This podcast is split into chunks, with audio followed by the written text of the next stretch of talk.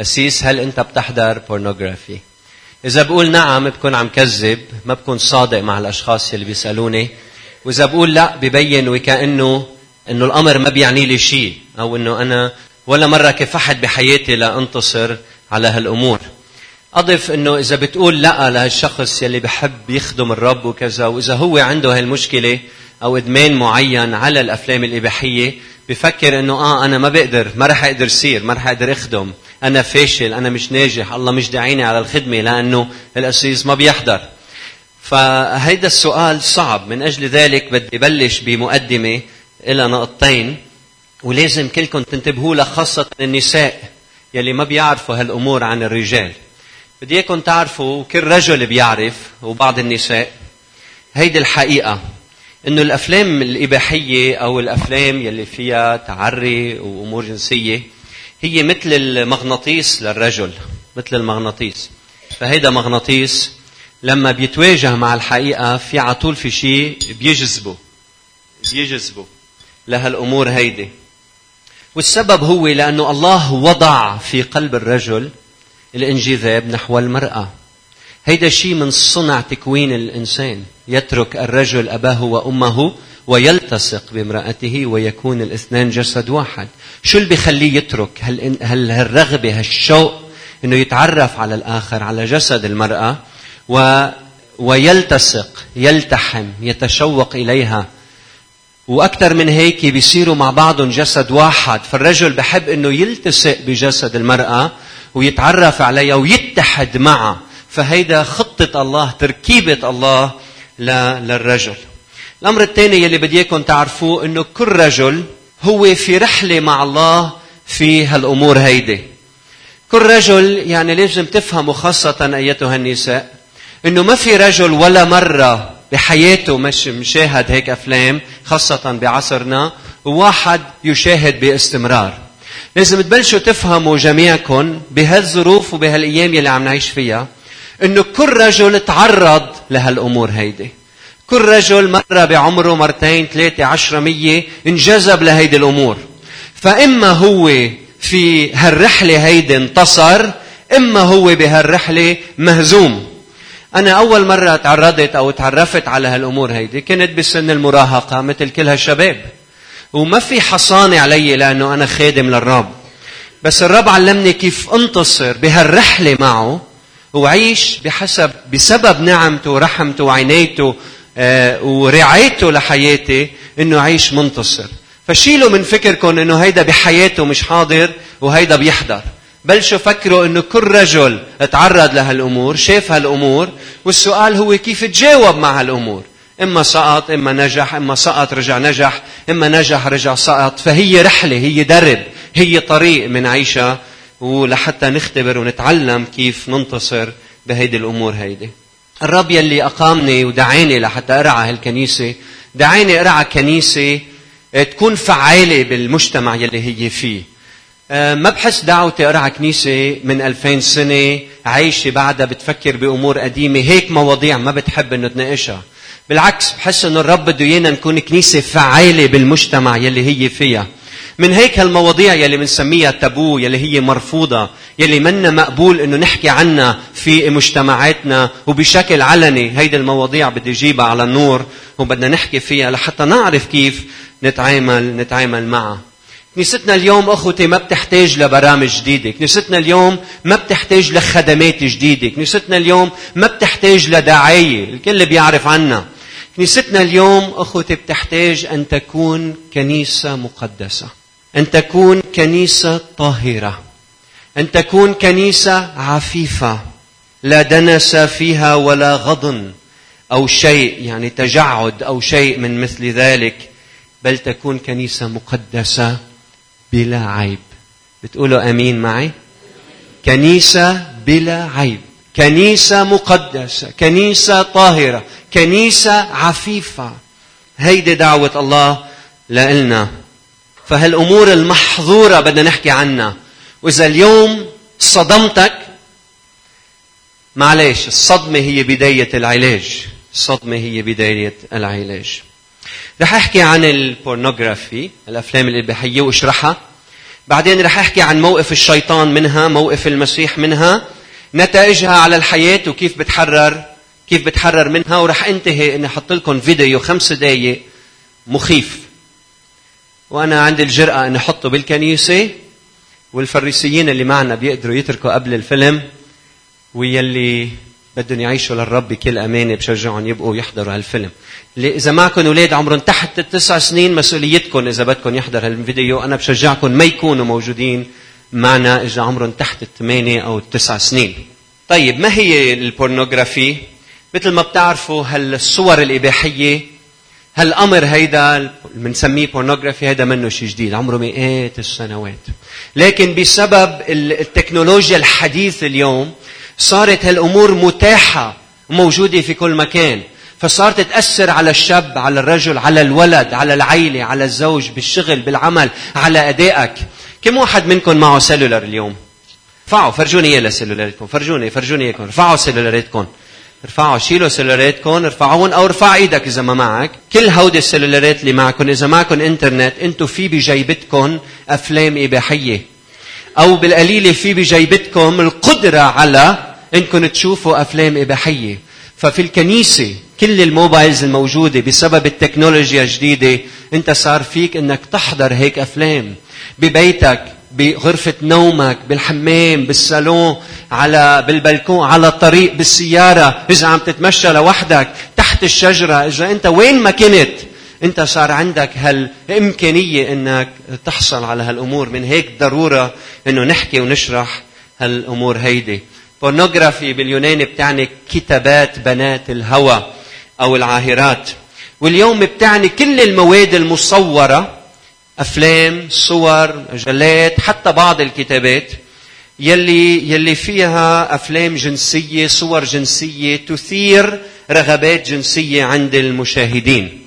وهيدي الأمور آه، بتتضمن العنف بتتضمن التحقير الآخر الإذلال الدماء التعدي الاحتقار الخلاعة الدعارة الفجور الفسق. استخدام الإنسان كسلعة كأداة للمتعة الفردية. فما منكون هنا عم نتعلم عن الجنس كعطية الله للتعبير المشترك عن الحب والاحترام والشبع في الآخر. الشيطان هالأيام عم بيحاول يخدعنا ويقلنا إنه هيدي الأمور مقبوله صارت اجتماعيا فعم يزرع بأفكار شبابنا إنه هيدي فرصة لإلك للاختبارات الجديدة والتعلم الأمور الجديدة والمتخصصين اليوم أو كانوا أكثر بالماضي بيشجعوا على إنه إذا بتحضر هالأمور بتساعدك إذا في عندك أو عم بتعاني من مشاكل جنسية أو اضطرابات جنسية. لكن الدراسات الدراسات الحديثة أثبتت عكس ذلك. بالسبعينيات خلقت نظرية اسمها نظرية التطهير يلي بتقول إنه الطريقة لحتى نخفف من الجرائم الجنسية بتعرف شو يعني الجرائم الجنسية؟ يعني بتتعدى على وحدة ويمكن تقتلها أو بتأذيها بسبب أنك تعمل علاقة معها. إذا بدك تخفف الجرائم الجنسية طلعت هالنظرية هالافتراضية إنه شجع الناس يحضروا أفلام ببيوتهم ساعتها ببطل عندهم هالرغبة إنه يتعدوا على النساء لأنه عم يحضروا هالأمور ببيوتهم. ولكن الحقيقة كانت إنه اكتشفنا إنه الاعتداء الجنسي زاد وقلل الحياء خاصة عند الأشخاص اللي بيحضروا هالأفلام زاد العنف على النساء وصارت مقبولة فكرة التعدي على امرأة لأنه عم أحضر هالأمور باستمرار. في خدعة تانية من الشيطان اسمها forbidden fruit theory يعني نظرية آه، الثمرة الممنوعة. هيدي النظرية كمان انتشرت بأمريكا يلي بتقول إنه الشيء الممنوع شو؟ مرغوب لكن إذا ممنوع نحضر هالأفلام خليها تصير مسموحة بتخفف من اهتمام الناس فيها. خليك تفوت على حيلا محل وتلاقي هالأفلام بتشتريها وبتحضرها أو على الإنترنت فبطل في عليها حصانة معينة. وهيدا الشيء لما تصير موجودة في كل مكان الناس بتبطل تحضرها. لكن الحقيقة إنه السوق هيدي السلع تضاعف مئات المرات زاد العدد وتطورت النوعية وهيدا الشيء كله بيضلل الناس. وأخيرا عم اسمع أحيانا إنه بين المؤمنين صار في تبرير لهيدي الأمور. إنه يا خيي هيدا أعزب شو بيعمل؟ أو هيدا عنده مشاكل هو زوجته فهالأمور لربما بتساعد. فصار في محاولة بضغط من الرجل بشكل عام على زوجته أو على هيدا امرأة إنه هالأشياء صارت مقبولة يا أخي مش غلط ما أنت مش عم تأذي حدا. فصار الشيطان عم يخدعنا بهيدي الأفكار الباطلة يلي هي مش صحيحة ابدا. شو بيعلم المسيح؟ شو بيعلم الكتاب المقدس عن هالأمور؟ الكتاب المقدس مع الجنس. الكتاب المقدس مع الجنس. عم تسمعوني منيح؟ الكتاب المقدس مع هالأمور. ربنا يريد هيدي الأمور في الإطار الصحيح. والإطار الصحيح هو الرب يشجع على علاقة جنسية أحادية. شو يعني أحادية؟ بين رجل واحد وامرأة واحدة في الزواج المقدس وأكثر من هيك مؤسس على شو؟ على المحبة والاحترام والالتزام الدائم. فهيدا هو الإطار الصحيح الوحيد للعلاقة الجنسية. المحبة الاحترام الولاء الدائم في علاقة واحدة بين رجل واحد وامرأة واحدة. علاقة واحدة مش مرة واحدة بس مع رجل واحد وامرأة واحدة مش أربعة خمسة أو من هلأ بعدين بغير وبطلق وباخذ امرأة تانية. فهيدي خطة الله مشيئة الله للجنس. وإذا بتقروا نشيد الأنشاد بيمدح بهالأمور بيمدح بجسد المرأة. هالأمور مشرعة للرجل المتزوج بامرأته وهيدا الشيء ضروري للعلاقة تكون ناجحة أنه يكون في علاقة جنسية ناجحة بالزواج بين الرجل والمرأة. إذا بتفتحوا معي متى؟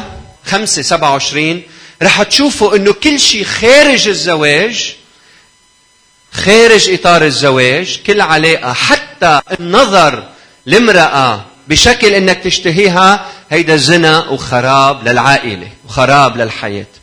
الرب يسوع المسيح بيقول قد سمعتم أنه قيل للقدماء لا تزني. أما أنا فأقول لكم إن كل من ينظر إلى امرأة ليشتهيها فقد زنى بها في قلبه. فالأمر بيبدأ بالنظر.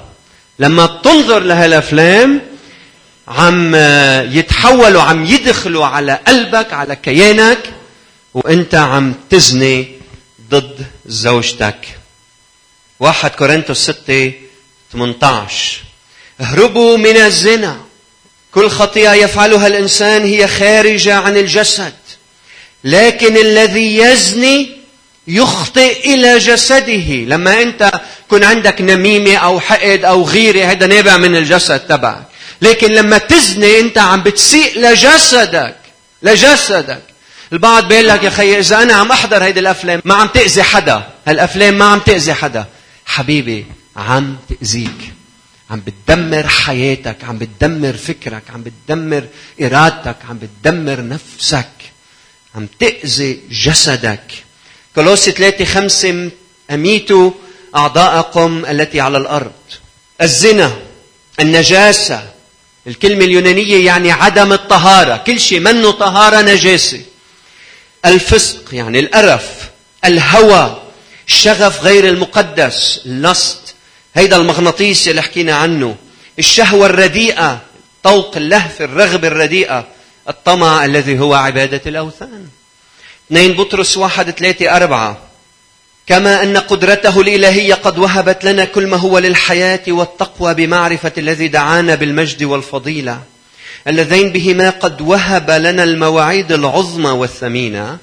شوفوا لدرجة لكي تصيروا بها مش آلهة لا شركاء الطبيعة الله عم بيشارك طبيعته معنا صفاته مع الإنسان بها شركاء الطبيعة الإلهية هاربين من الفساد الذي في العالم بواسطة يعني الفساد اجى للعالم من خلال بواسطة الشهوة. يعني الرب عم بيقول إنه الشهوة بتأدي لفساد العالم. وكلمة فساد كلمة كتير قوية وبتعني الدمار الخراب الانحلال والتفكك. فعم حط لكم آيات من الأناجيل من تعاليم بولس من رسالة بطرس لحتى تشوفوا الإجماع في الكتاب المقدس على مسألة ضرورة عدم إنه نغرق بهالشهوة الرديئة لأنه هيدي الشهوة بتؤدي إلى دمار العالم إلى خراب العائلة. إلى انحلال جسدك إلى دمارك أيها الإنسان. فالكتاب المقدس بيحكم على هالأمور بأنها شريرة بأنها بتضر الإنسان بتخرب تصميم الله للعائلة بتعطل الفكر ببطل الفكر يفكر بشكل صحيح. ليه؟ لأنه الله بيعرف أكثر منا. إن شاء الله ما أكون عم يهينك لما أقول إنه الله بيعرف أكثر منك. إن شاء الله ما نكون صرنا نفكر حالنا بنعرف لدرجه إنه معلش يا ربي هيدي عم تعطيني متعة تركني أكيد الشيطان بده إياك تستلذ هالبعض الثواني لحتى يزتك بالمهوار أنت وعائلتك. أما الله يريد خيرك ويريد خلاصك ويريد ما هو أفضل لعائلتك. وهو شاف إنه أفضل حقيقة أفضل علاقة هي في الزواج لأنه بتنجي الزواج وبتعطي عالم في بحل ملكوت الله بالسلام وبالفرح. طيب شو نتائج هالأفلام الإباحية على الإنسان؟ كيف بيشعر الإنسان يلي بيحضر؟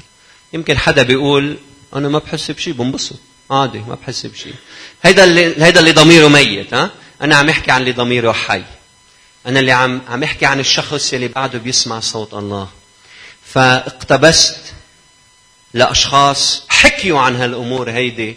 ويمكن إذا أنت بتعيني من هالشغلة ممكن تسمع فكرك من خلال هالكلمات ومشاعرك من خلال هالكلمات. هالأشخاص هودي بيقولوا واحد بيقول أشعر بالذنب. بشعر بالقرف والإشمئزاز لما أعمل هالأمور. بشعر بالخوف.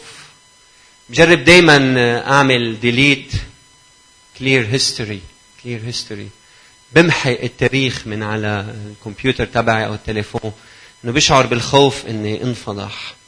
أحيانا تارة بشعر إني قوي وتارة أشعر إني ضعيف. بشعر حالي كالسمكة عالقة تتمزق من الداخل. بشعر إني بعيد كل البعد عن الله. بشعر بالأحباط والفشل والنجاسة. طلع بالمراية وبقول ما أوسخك ما أوسخك. شو في بقلبك؟ شو هالقلب المدفون بالخطية الغرقان بالخطية؟ بشعر بشعر بالاشمئزاز. كنت اشعر بالاشمئزاز أول ما كنت أحضر هالأمور. هلا صرت أطلع على المراية وأشعر بالاشمئزاز لما أطلع على نفسي. صرت أشعر إنه الله ينظر إلي باشمئزاز. بركع وبصلي وبطلب رحمة الرب فيسرع إلي ويرحمني. لكن بعد أيام أشتاق إليها من جديد. بشتاق لها الخطية الكامنة في اللي اسرتني ما عندي صديق صارت هي صديقتي. ما بعرف اسمها بس صارت تعطيني الفرح والسلام بشعر إني قوي. لما أكون عم أحضر هالأمور هيدي وبرجع بشعر بالخوف والإشمئزاز والذنب. بشعر حالي هالك بشعر حالي في موت. بشعر حالي أسير بشعر حالي عبد. بشعر حالي إنه فات الأوان ما بقى فينا أعمل شيء. الزوجة يلي بتعرف إنه الزوجة بيحضر هالأمور بتقول إنه كانت صدمة بالنسبة لإلي. امتلأت بالشعور بالذنب.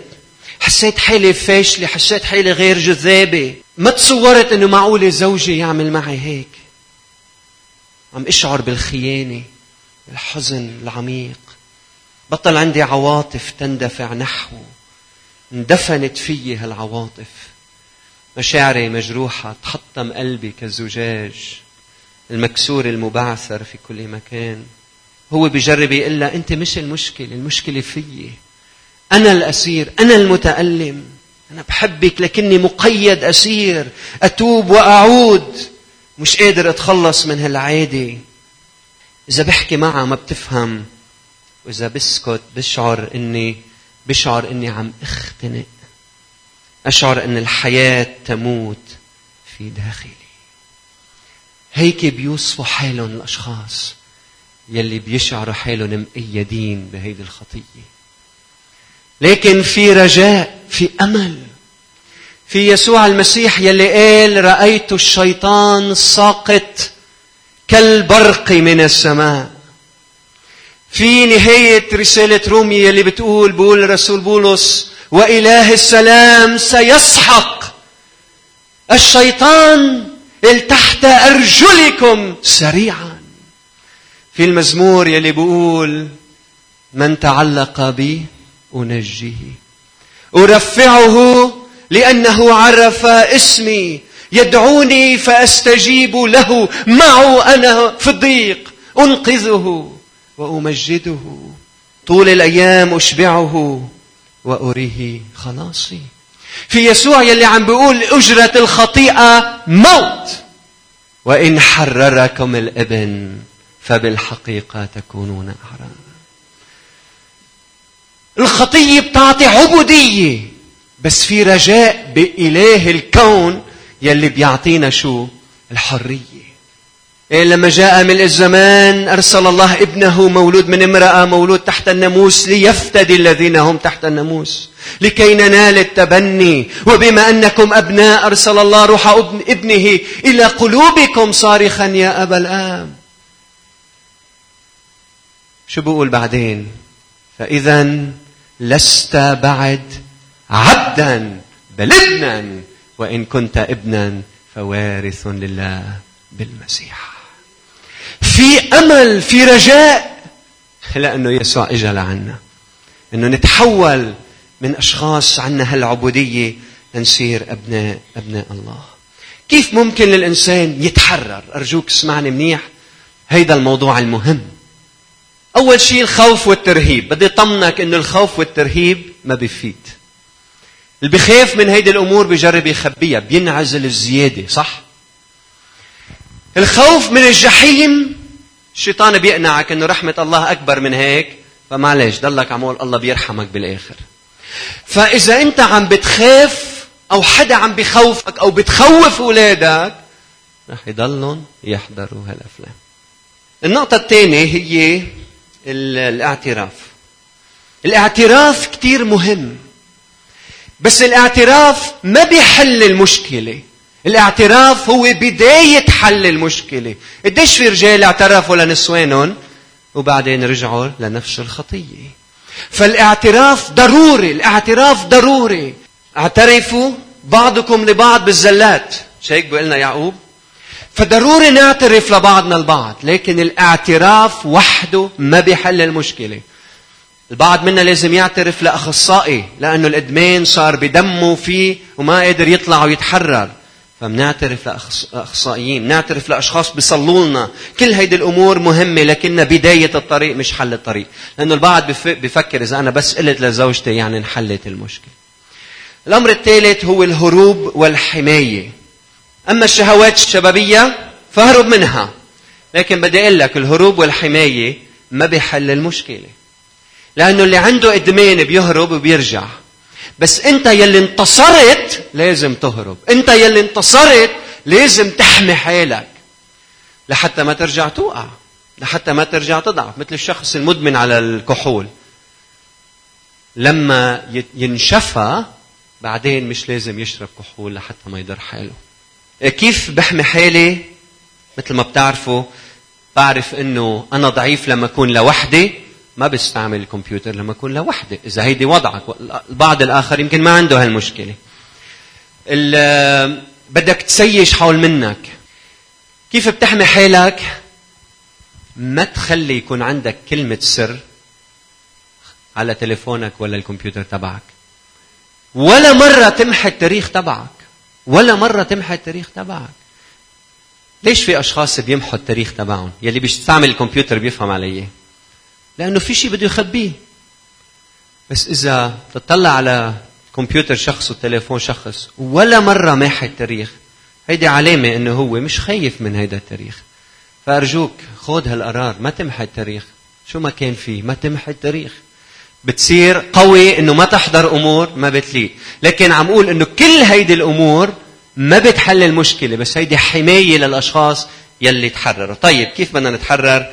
هيدا هو السؤال. في عندي ثلاث أمور اللي تحرروا بيفهموا علي واللي عندهم قلب الرب رح يفهموا علي.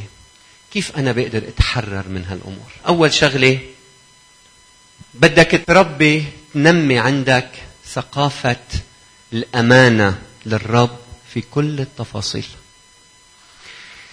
إذا أنت ما فيك تكون أمين بالأمور القوي فيها كيف بدك تكون أمين وقتها تكون ضعيف. فلما أنت تكون عايش بحياتك إذا بتربي عادة الأمانة بكل تفاصيل حياتك ساعتها لما تتواجه مع شغلة ضعيف فيها بتكهربك. وإذا سقطت مرة بترجع بتقوى عليها. فأول علاج إنه يصير في عادة الأمانة بحياتك. إذا أنت منك أمين مع جسدك يعني بتعرف الشوكولا بضر قدام لوح الشوكولا بتنهار. بس إذا أنت مثلي معك كوليسترول أو معك سكري وما فيك تاكل شوكولا وكل ما توقف قدام لوح الشوكولا بتضعف وبتاكل. بعدين أنت ما فيك تشرب بيبسي. واحد بحط لك قنينة البيبسي بتضعف وبتشرب. عشية لما جسدك يطلب الجنس. شو رح تعمل؟ ما أنت دائما عم تعمل له على ذوقه. ليش هلأ ما رح تعمل له على ذوقه؟ رح تعمل له على ذوقه. فأنت لما تتدرب بحياتك بوقتك بعلاقاتك بخدمتك بمواقفك بكلامك اللي بيطلع منك كل شيء بأمانة حتى بالتفاصيل الصغيرة لما تتواجه مع هالمارد ما أنت ربيت الأمانة للرب. تفهم علي؟ ثقافة الأمانة بحياتنا. متعلق بهالموضوع عود حالك ما تسلك بوجهين. العالم بيعلمنا يكون عندنا ازدواجية مش معقول يا خيي انت عم تعمل هيك عمول هيك بس مش ضروري قدام الناس إذا بتشرب كاس كباية بيرة اشرب بالبيت بس ما تقول للناس إنك أنت بتشرب. ما تخلي الناس تعودك على الازدواجية. أنت هيك هيك هيك هيك هيك في كل مكان في كل مراحل حياتك. إذا حدا بيجي بيقول لك يا خيي كثير جريء كثير صريح قل له خيي أنا بدي أعيش أمين للرب. أنا هيك في كل وقت. ما تخلي الناس تعلمك على الازدواجية. نشأ من زمان آه، آه، فكرة إنه خي المؤمن ما بيحضر تلفزيون بالبيت. صار كلهم عندهم تلفزيونات بالخزاين. شو عم نتعلم؟ عدم الأمانة. بتعرفوا ليش أنا هودي غيرتهم هيك؟ كانوا كيس ما بتقشع شو عم بحط مصاري الواحد صح؟ حسيت إنه البعض منا بيعمل إيده هيك. لحتى ساعدك ما يكون عندك هالازدواجية ما معك ما تحط. معك حط. بدك تكون كريم حط. ما حدا عم يطلع عليك. بس لحتى حررك من هالازدواجية. بالماضي كان واحد كل الأسبوع عايش بالجينز وبالشورت و... وعادي بده يجي على الكنيسة بده يلبس جرافات خي ليه بدك ياني غيّر حالي وشكلي؟ خليني أكون مثل ما أنا. هيك بدي كنيسة يسوع. هيك ربنا بده. إنه ما يكون عندنا هالازدواجية. فربي حياتك ربي حياتك عيش بأمانة كاملة للرب. الأمر الثاني كان الأمانة. ما تنسى هالكلمة. أمانة بكل التفاصيل. ثقافة الأمانة. الأمر الثاني هو الرغبة لتحب الرب. وما في شيء أقوى من هيدي. إنه يكون عندك رغبة صادقة لمحبتك للرب. ليش أنا ما عم أتحرر؟ لأنه في أعماق أعماق حياتي. عم تسمعني؟ عندي بعد محبة لهالشغلة. بأعماق كياني عندي بعد شعور كياني عندي بعد شعور إنه هيدي الشغلة بتعطيني متعة. هيدي الشغلة حلوة. هيدي الشغلة أنا بستحقها. هيدي الشغلة ضرورية لحياتي. فعندي بعد هالقناعة الراسخة بحياتي إنه أنا بحب هالأمور. عم تسمعوني؟ فالشخص اللي عنده هيك نوع إدمان عنده شعور بقلبه إنه أنا محتاج لهالشغله هي بتعطيني قوة بتعطيني راحة. بعده مقتنع. شو لازم أعمل؟ لازم استبدل هالشعور. الحل الوحيد هو لما بلش حب الرب. كلنا بنعرف إنه بدنا نحب الرب. بس كيف حبيت صديقتك لما أول تعرفت أول مرة تعرفت عليها؟ مش تركت كل الدنيا وصار متعلق فيها هيدا المقصود. المحبة الصادقة الحقيقية يلي بتتعلق فيه للرب يلي بتحب الرب يلي بتقول يا رب أنا ما بدي شيء بهالدنيا إلا أنت. ما بدي أعمل شيء ما بيرضيك. كل شيء يا رب بدي أعمله بحسب إرادتك ومشيئتك. ما لا أريد شيء. ما بيهمني شيء ماني محتاج لشيء إلا أنت يا رب. تفهم علي؟ لما الرب يسبي قلبك وهيدا الشيء بدك تنمى فيه بالصلاة وبالحياة والتشكيل الروحي. هيدا الشيء ما فيني عيرك إياه بجرب أعديك. بس هيدا الشيء بدك أنت تعمله بحياتك الشخصية بانسكابك بحضرة الرب بمحبتك للرب. لما تعرف إنه أنا لما أعمل هيدي الأمور عم إجرح قلبه عم أطعنه بالحربه عم حط اكليل الشوك على راسه عم عم سمر المسمار بإيده. لما أعرف إنه أنا بحبك يا رب بحبك. لما تنمى بالحب بحبك للرب. بتصير هديك الأمور تدوب. بتصير هديك الأمور تدوب. محبتك للرب. محبتك للحق. انتبهوا شو بقول باثنين تسالونيكي اثنين تسعة وعشرة. الذي انتبهوا لهالكلمات يمكن مش منتبه لهم قبل. سر الإثم أو الأثيم عم يحكي عنه. مجيئه بعمل الشيطان. وبكل قوة وبآيات وعجائب كاذبة وبكل خديعة الإثم في الهالكين لأنهم لم يقبلوا انتبهوا الهود انخدعوا خديعة الإثم لأنهم لم يقبلوا معرفة الحق ولا محبة الحق. محبة الحق يعني فيك تعرف قد ما بدك المعرفة ما بتساعدك هون. لما يصير عندك محبة للحق محبة لتعمل مشيئة الله محبة لله. لما تغرق بحبه ساعتها بيعطيك الانتصار على هالخطية هيدي على هالضعف هيدي. بدك محبة الحق. ضمن المحبة في كلمة تانية بدي إياكم تركزوا عليها هي المحبة نحو المرأة. أرجوكم انتبهوا لهالنقطة لأنه مجتمعنا العربي للأسف دايما بشوف المرأة بشكل عام كوسيلة أو كأداة أو ككرسي أو كطاولة هي موجودة لتسديد احتياجاتي. يمكن أنت تقول هيدا ظلم البعض منا هيك البعض مش هيك. بس في عنا هالروحانية هال هالمشاعر هودي إنه هيدي مرة أقل شوي ها؟ بده يبلش يصير عندك قلب الله تجاه المرأة. بدك تبلش تنظر لهالمرأة امرأة مخلوقة على صورة الله. يعني هي مشهد الله على الأرض. هي شهادة الله بين الناس. لما تنظر للمرأة مين ما كانت هالمرأة؟ بقلب الله بتصير تحبها. والمحبة مش أعطيني. محبة مش أعطيني جسدك أعطيني خليني.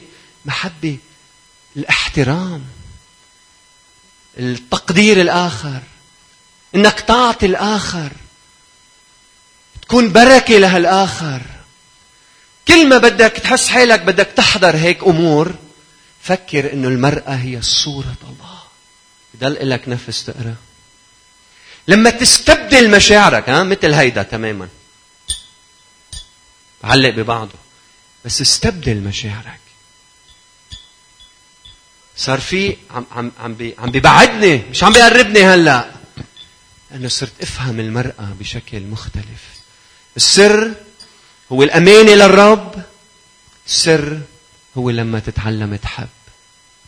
لما تصير تعرف تحب المرأة تصير توقف بجانبها وتساعدها وتكون إنسان عندك قلب الله تجاهها. أناني بدك تحصل شيء بدك تحس بشيء بدك شيء لإلك وبتستخدمها كوسيلة. أخيرا النعمة.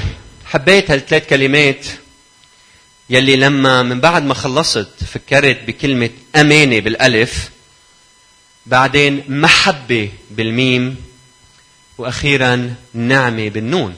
ألف ميم نون. آمن بالإيمان أنت يا مؤمن خليك متذكر هالثلاث كلمات. أمانة للرب محبة ونعمة. نعمة ضرورية جدا لأنه من دون النعمة أنت ما فيك تنتصر. والنعمة بتخليك تعرف أنك أنت محدود وأنت مش قادر. نعم أنا ما بحضر أفلام إباحية بس أنا ما بضمن لكم بكرة شو بيصير. بس الرب اللي ضامن شو بده يصير. لما أنا إجي وقول له يا رب أنا من دون نعمتك أنا ما فيني أعمل شيء. دايما بنفكر إنه النعمة هي إنه الله ينعم علينا بيعطينا يلي ما بنستحقه بيعطينا الغفران مش هيك؟ نخطئ تجي نعمته علينا بيرحمنا من خطايانا. لكن بدي إياكم تبلشوا تفكروا إنه النعمة هي أكثر من هيك. النعمة بالكتاب المقدس بتعطي شو؟ قوة قوة.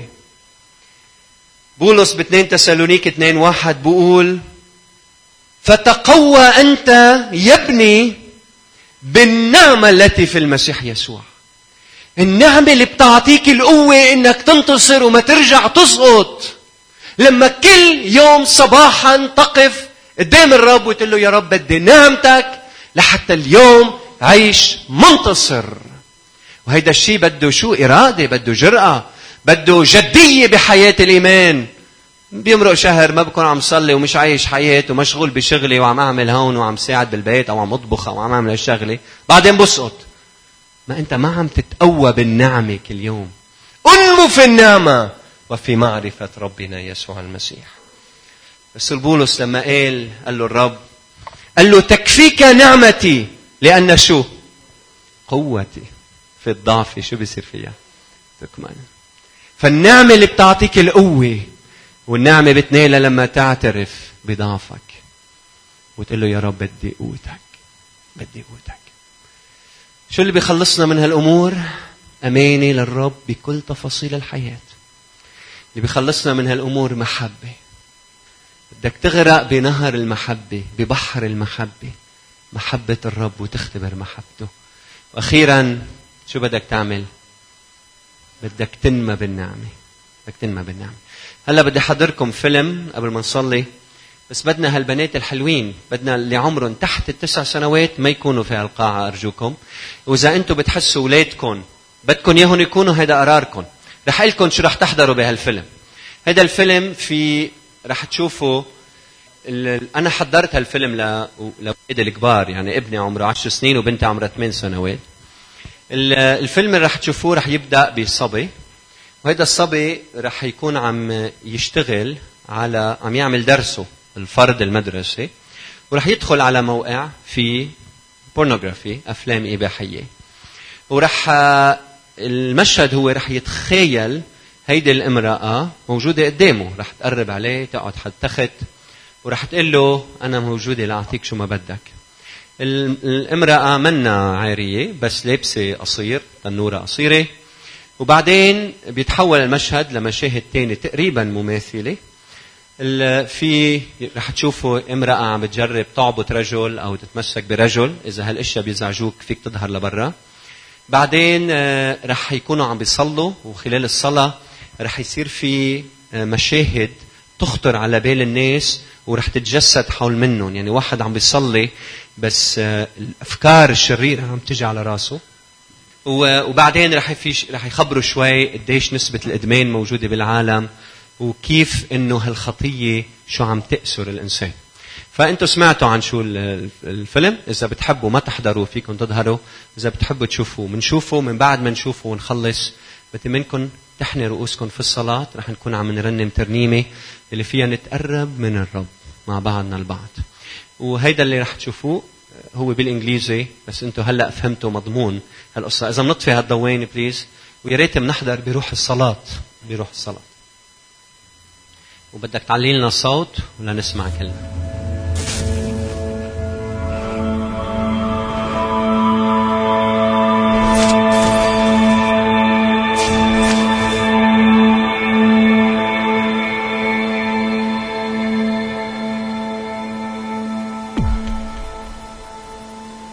كلمه is just one click away. For more information, visit justonclickaway.org. خلونا نحن رؤوسنا في الصلاة نصلي للمؤيدين نصلي للأشخاص يلي موجودين بهالمكان وعندهم هالقيد إن الرب يحررهم صلي لنفسك صلي لحالك أو صلي